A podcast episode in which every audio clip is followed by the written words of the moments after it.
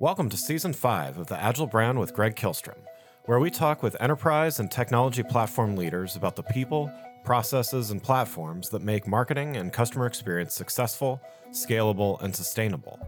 This is what creates an Agile brand. I'm your host, Greg Kihlstrom, advisor and consultant for Fortune 1000 marketing and CX leaders and teams as principal and chief strategist at GK5A, and best selling author, keynote speaker, entrepreneur, and Agile certified coach. The Agile Brand podcast is brought to you by TEKsystems, an industry leader in full stack technology services, talent services, and real world application. For more information, go to teksystems.com. To sign up for the Agile Brand newsletter and get the latest insights and articles on marketing technology and CX, or to purchase a copy of my latest book, House of the Customer, go to gregkihlstrom.com. You can also find all my books on Amazon and other retailers.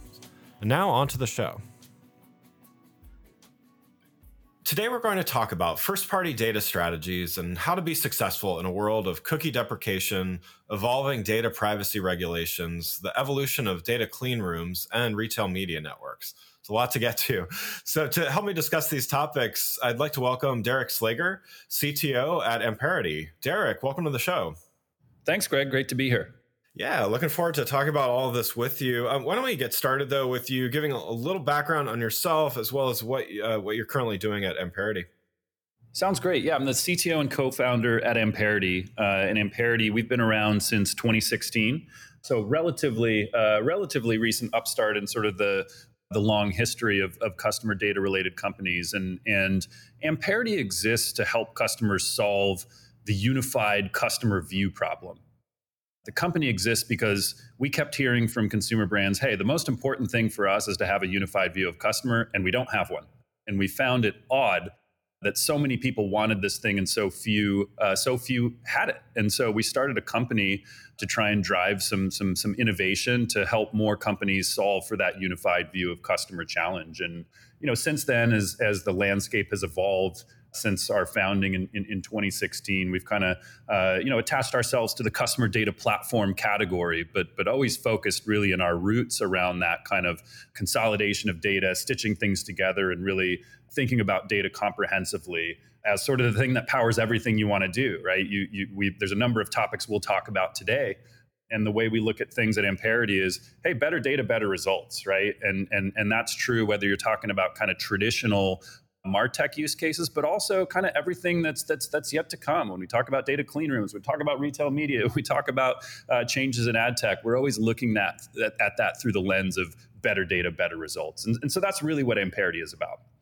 that's great. That's great. Yeah, definitely. I'm definitely familiar with Amperity as well. I know um, Barry Padgett, uh, Amperity's CEO, actually wrote the the forward to uh, my latest book, House of the Customer. So it was great to chat with him, and he was a guest on the show as as well uh, about a year and a half ago. So yeah, looking forward to having having you here and, and talking about this this topic. So, you know, anyone in marketing and advertising has certainly been feeling the effects of this generational shift that's happening due to third party cookie deprecation as well as continually evolving data privacy regulations.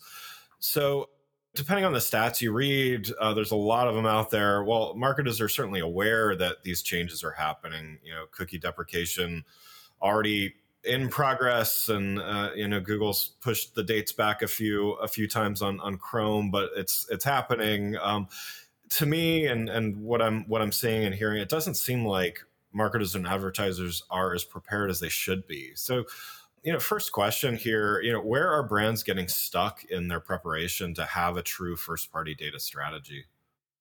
Yeah, I think it's a good question. And I think in the context of these privacy changes, a really important one. And I think that's a pretty uncontroversial thing to say, right? I think that's the one um, sort of generic piece of advice you can get from everybody. Hey, the world's changing. What do I do? I mean, most most people, the consensus is, well, you should figure out your first party data strategy. So that's sort of the easy part. Yeah. Uh, and I think what a lot of people struggle with is the okay, then what? And we're in this really weird in between period, right? Where everyone's like, okay, we can see the finish line. Everyone knows what's going to happen. It's one of those rare cases where it's easy to predict the future, but nobody's really exactly sure what to do about it because we're still stuck in this mode where we have uh, you know one foot in the, in the old way of doing things and uh, and and you know some brands have have a foot in the new way of doing things but a lot of them are just sort of like I don't know I'll, I'll, wait and see I guess and uh, and some part of that is surprising to me, right? It's like, well, given that we have this visibility into into what's going to change, obviously everybody's going to be panicked about this, right? But but when I talk to people at brands, a lot of them say, and, and I'll ask them that question specifically. I'll say, hey, why aren't you more panicked about this? Uh, and what I hear from a lot of people who are leaders at brands is, look, I'm not going to be the trailblazer here right? I, I, think it's okay for me to, you know, focus on the things I can control. You know, I've got the memo. Yeah, I've got to, uh, I've got to build that first party data foundation. But I'm going to let other people, you know, figure out, figure out what happens next. And I think on the one hand, that's sort of a rational response. But on the other hand, I think it's a real missed opportunity because while we're in this in between period where we have the old way of doing things and at least some clarity on the options for the new way of doing things, right? Whether that's you know smarter contextual or you know testing out the privacy sandbox or, or doing more with direct first party activation onboarding to the various uh, ad platforms that support that now's a perfect time to be trying that stuff right and and and, and to be testing that uh, against the old ways of doing things and, and, and preparing yourself to be you know even if you're half a step ahead of everybody else when when your hand is forced next year in, in, in 2024 i mean you know a small advantage can be substantial you know given the given the impact of uh, of the of the spending uh, and the impact of sort of the, the, the the noise level that that that exists here. Yeah yeah. Do you see you know from from your purview as you know from the technology angle you know our our approaches and technologies still evolving substantially enough that you know do you see there there's definitely some some leaders. There's there's several laggards as, as well. To your to your point, do you think that things are evolving quickly enough, sort of towards the end here? Of I, I mean, I'm kind of looking at the the Google Chrome, you know, cookie deprecation is that that's a pretty big point in time. I think uh, other data privacy regulations are going to keep evolving and continue to evolve, of course. But like, do you think that technology is evolving substantially enough where some of those laggards are going to be able to catch up or is there going to be a you know some point in the in the near future where it's just going to there it's the the gap is going to be so so big between the leaders and laggards that it's it's it's going to be tough to catch up. I think it's an important question. And, and the reason i think it's an important question is i think a lot of the people who are laggards and i've had conversations with many of them are looking at this as if this is just the next evolution in a long line of changes in, in, in sort of the advertising uh, ecosystem. And, and look, people who've been doing this for, for 20 years have seen those evolutions. Right. Uh, and I think a lot of people are, uh, are, are not being, you know, as aware as they should be of how impactful this change is. This isn't just, ah, oh, we're replacing one way of doing things with kind of a different way of doing things, or, you know, we're doing a little bit more in programmatic. Uh, this is like a complete shift from can collect data arbitrarily across any touch point and, and, and correlate it, you know, using these anonymous identifiers to everything is consent driven and everything is sort of rooted in this in this privacy centric world which means you can't do what you used to do right? It used to be you could just wait around okay let's see what's working. Oh great i'll go do the thing that works for somebody else. And it turns out the the trailblazing work that somebody else did to figure out what works wasn't that uniquely valuable to them right look at it through the uh, through the lens of facebook if you're a if you're a mega brand uh, or you're you know the flower shop on the corner Facebook's tools are the same, right? Like the, the the the data you have access to is the same. Your spend levels may be different. There may be some kind of nuances in the in the contractual relationship, but in the end, uh, it's their data, and you're renting it. Uh, and so I think a lot of people are just saying, "Hey, we'll wait and see."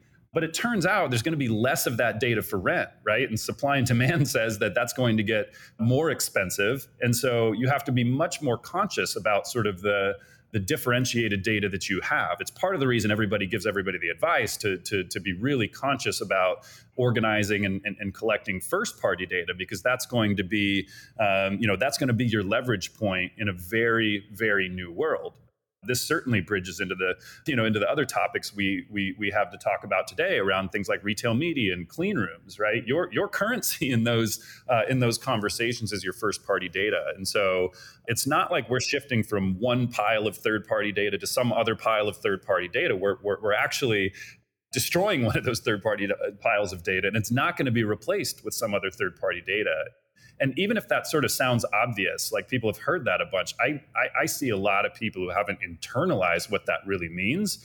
Uh, and i think those people will, will will end up being very surprised when they can't just go swipe the credit card in some new place uh, and fill that gap. Yeah and to maybe to oversimplify but but to your point it's to me it's it seems like it's not a it's not a software patch where okay one day you run you run this and then okay we'll we'll be fine you know and december 20 right. you know 24 or whenever the the that that date is you know we'll right. be okay it's not like y2k you know we're, we're going to update the software it's a process change right and it's a philosophy of how you collect data and interact with it as, as much as it is a technology change as well w- would you say that's right. correct it, it is, and, and and to illustrate that, I've, I've I've I've had conversations with people who've said things like, "Oh yeah, no, no, I get it. Like the third party uh, cookies going away, but but don't worry, they're just going to replace that with some new ID. right. I was like, no, no, no, no, no. That's that's not that's not what's happening here. Like, yes, there will be new IDs, but those are not like what came before. These are uh, these new IDs are going to be completely built in this future-proof, privacy-centric world. They'll they'll come with consent, and there will be a lot fewer of them, and that has real implications on uh, on how you're going to use them. So so I think it's a grave error to just sort of shrug and say, ah, new IDs uh, will replace old IDs. That's not what's happening here. And I think it's very important for brand leaders to understand the difference. Before we continue, I'd like to introduce you to a sponsor of the show, PartnerHero. Customer service outsourcing has long been available mainly to large enterprise businesses with long term contracts and onerous procurement processes. PartnerHero is challenging business as usual and bringing the benefits of outsourcing to small and medium businesses as well as startups. With short, flexible contracts and fast ramp up times, PartnerHero is making customer support outsourcing a viable option for small and medium businesses and startups. It's perfect for companies with seasonality expecting a temporary spike in volume or that simply need to scale up. And their focus on quality means your customers will get an experience that feels like it comes from your team. If you're ready to bring in outside customer support help for your company that feels like it's part of your existing team, check out PartnerHero head on over to partnerhero.com slash agile. That's partnerhero.com slash a-g-i-l-e to book a free consultation with their solutions team. Mention you heard about PartnerHero from the agile brand and they'll waive the setup fee. Now let's get back to the show. And so you you touched on retail media networks and i wanted to get to that too. So let's let's let's jump to that and so uh, I've had a, one or two guests talk about that on the show before, but for those that maybe missed that, maybe a little less familiar with the term, why don't we start with what exactly do we mean when we say retail media network? You touched a little bit on this, but you know why why are they so important as of late? Yeah, I, I, think there's there's there's a lot of like really complicated ways to describe retail media networks, and there's and there's different layers and different manifestations the way I typically think about and, and, and, talk about retail media is sort of in kind of a future adjusted world. So imagine the cookie's gone and you're trying to replace all that third party data. Well, where, where do you go? Where did the third party data go? I mean, the third party data was always constructed from these, you know, different collections of first party data. Ultimately, it has to get collected somewhere. And so, you know, retail media is sort of, you know, if you think about um, sort of you know classic companies that have done retail media for a long time. You know, Kroger, the Home Depot. Those companies, you know, have long created opportunities for people to use their their spaces, whether those are in store or online, uh, as an advertising channel. Right.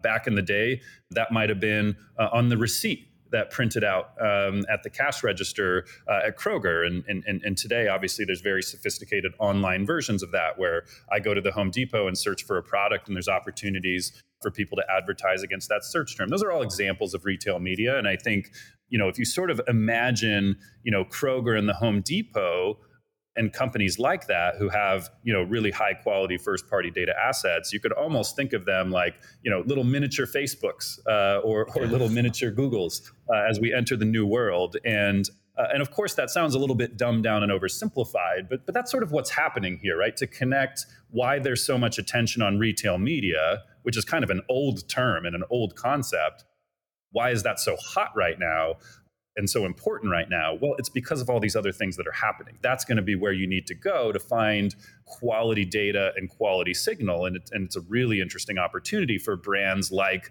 Kroger and the Home Depot to to have much more leverage on the incredible customer databases and customer relationships that they've built. Yeah, yeah.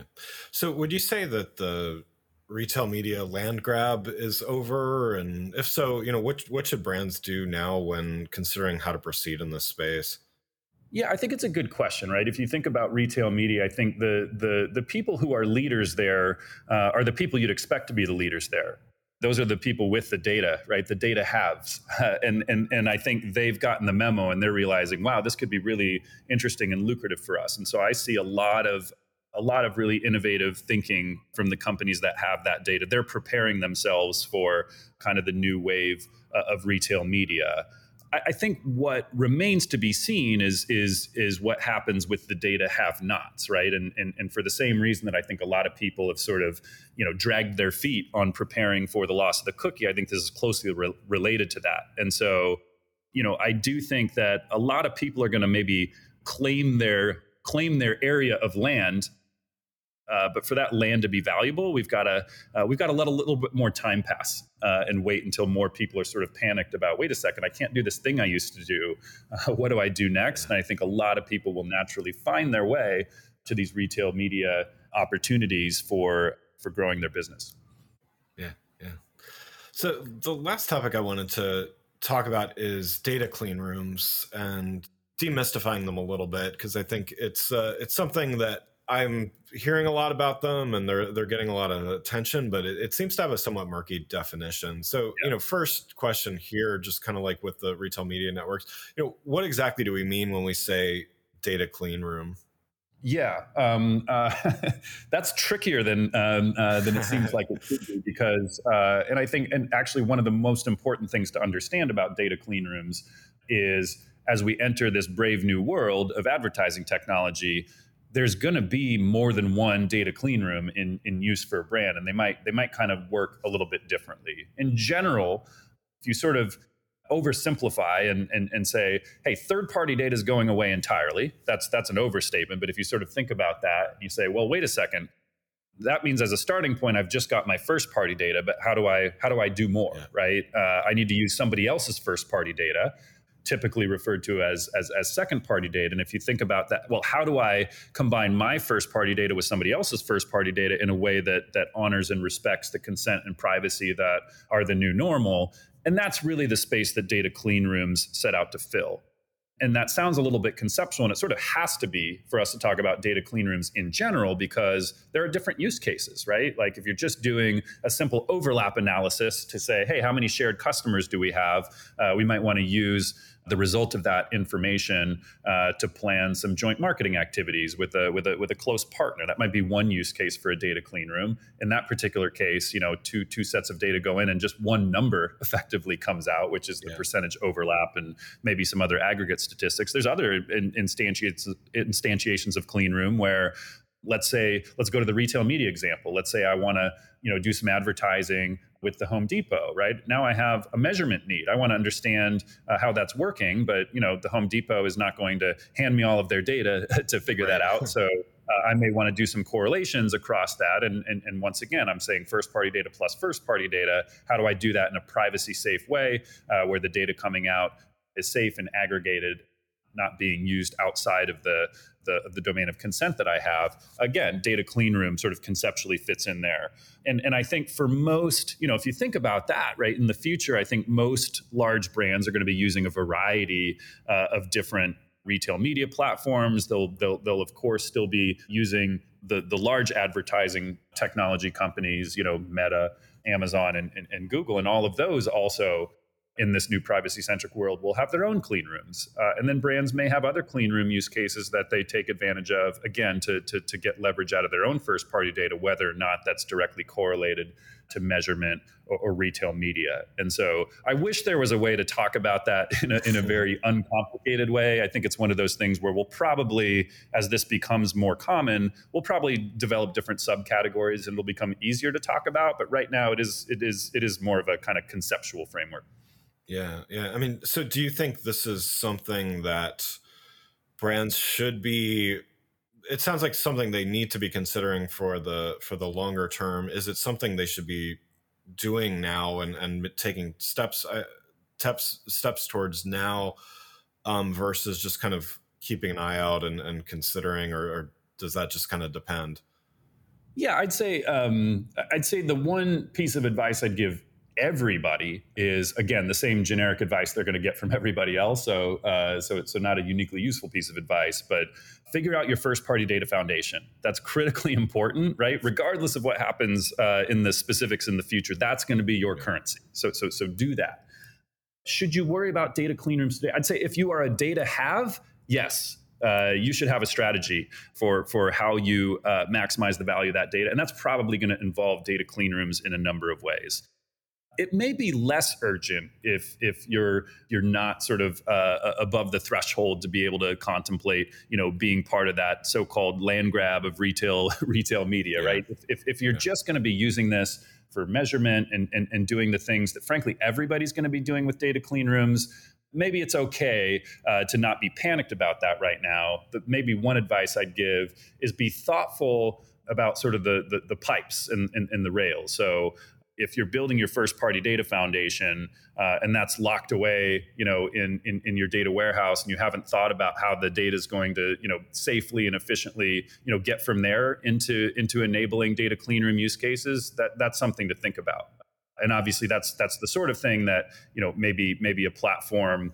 that's that's focused on on customer data uh, like Amperity may be able to help with because it can kind of help you with the first party data and provide those pipes. Obviously that's not the only way to do it but that's something to be thoughtful about. You don't want to uh, you don't want to find yourself in a situation where created unnecessary friction uh, to using data clean rooms when when the urgency does increase, which is likely to happen next year, um, yeah. uh, because you're going to have to act fast uh, in that particular uh, in that in that scenario to, to, to make sure that you have measurement at the at the very least. Uh, not to mention being able to kind of tap into the broader opportunities that'll be kind of rooted in your first party data currency. Well, Derek, thanks so much for joining the show. I've got one last question before we wrap up here. So, you know, we've talked about a lot of things, you know, first party data, um, retail media networks, data clean rooms, and you've given a lot of great advice already. You know, what's what's one thing that you would say though to the those that maybe fall on the laggard side of things versus versus leader? You know, what's what's something they could do to today to move in the right direction? That's a great question. Uh, and, and I think, you know, we've talked a lot about building your first party data foundation, but I think wherever you are on that journey, I think the advice I would give is try something, right? Again, we, we're in this unique moment here where we can try something new and compare it to the old, right? We can A B test and and we don't have to have all of the answers to, to, to start that process of testing and learning. And I think, you know, for brands that are laggards, I think just take that first step. Try one thing see how it works and learn from it right really learn from it and, and, and think about uh, you know what to do next i think a lot of people sort of get lost in the abstract and it's so helpful to just get into the details, do something, look at real results, right? Collaborate uh, with people you know, right? Whether those are other laggards or, or leaders, and uh, and share those learnings. And and uh, and I think you'll find uh, that you get smarter really fast by getting into action oriented use cases and again, don't don't let perfect be the enemy of good. Uh, it's just really valuable to, to to go and put real use cases out there. And you know, we've worked with a bunch of customers here that that have been doing that and uh, have actually been really surprised by the quality of results they're able to get. In, in, in large part because even though a lot of that third party data is going away, the first party data is so high quality uh, that in many cases people are surprised how how good the results are and how much the the sort of increase in quality makes up for the loss of sort of broad uh, broad signal. Uh, so just try something. Just try something. Yeah, yeah, love it. Love that advice, and completely agree on the on the quality comment as well. That's that's what I've experienced and what I've heard as well. Well, again, I'd like to thank Derek Slager, CTO and co-founder at Amperity, for joining the show. You can learn more about Derek and Amperity by following the links in the show notes. Thanks again for listening to the Agile Brand with Greg Kihlstrom podcast, brought to you by TEKsystems. If you enjoyed the show, please take a minute to subscribe on your podcast channel of choice and leave us a rating so that others can find the show more easily. You can access more episodes of the show at www.gregkihlstrom.com That's G R E G K I H L S T R O M dot com. To get a copy of my latest book, House of the Customer, visit my website or you can find it on Amazon or other retailers. The Agile brand is produced by Missing Link, a Latina owned, strategy driven, creatively fueled production co op. From ideation to creation, they craft human connections through intelligent, engaging, and informative content. Until next time, stay agile.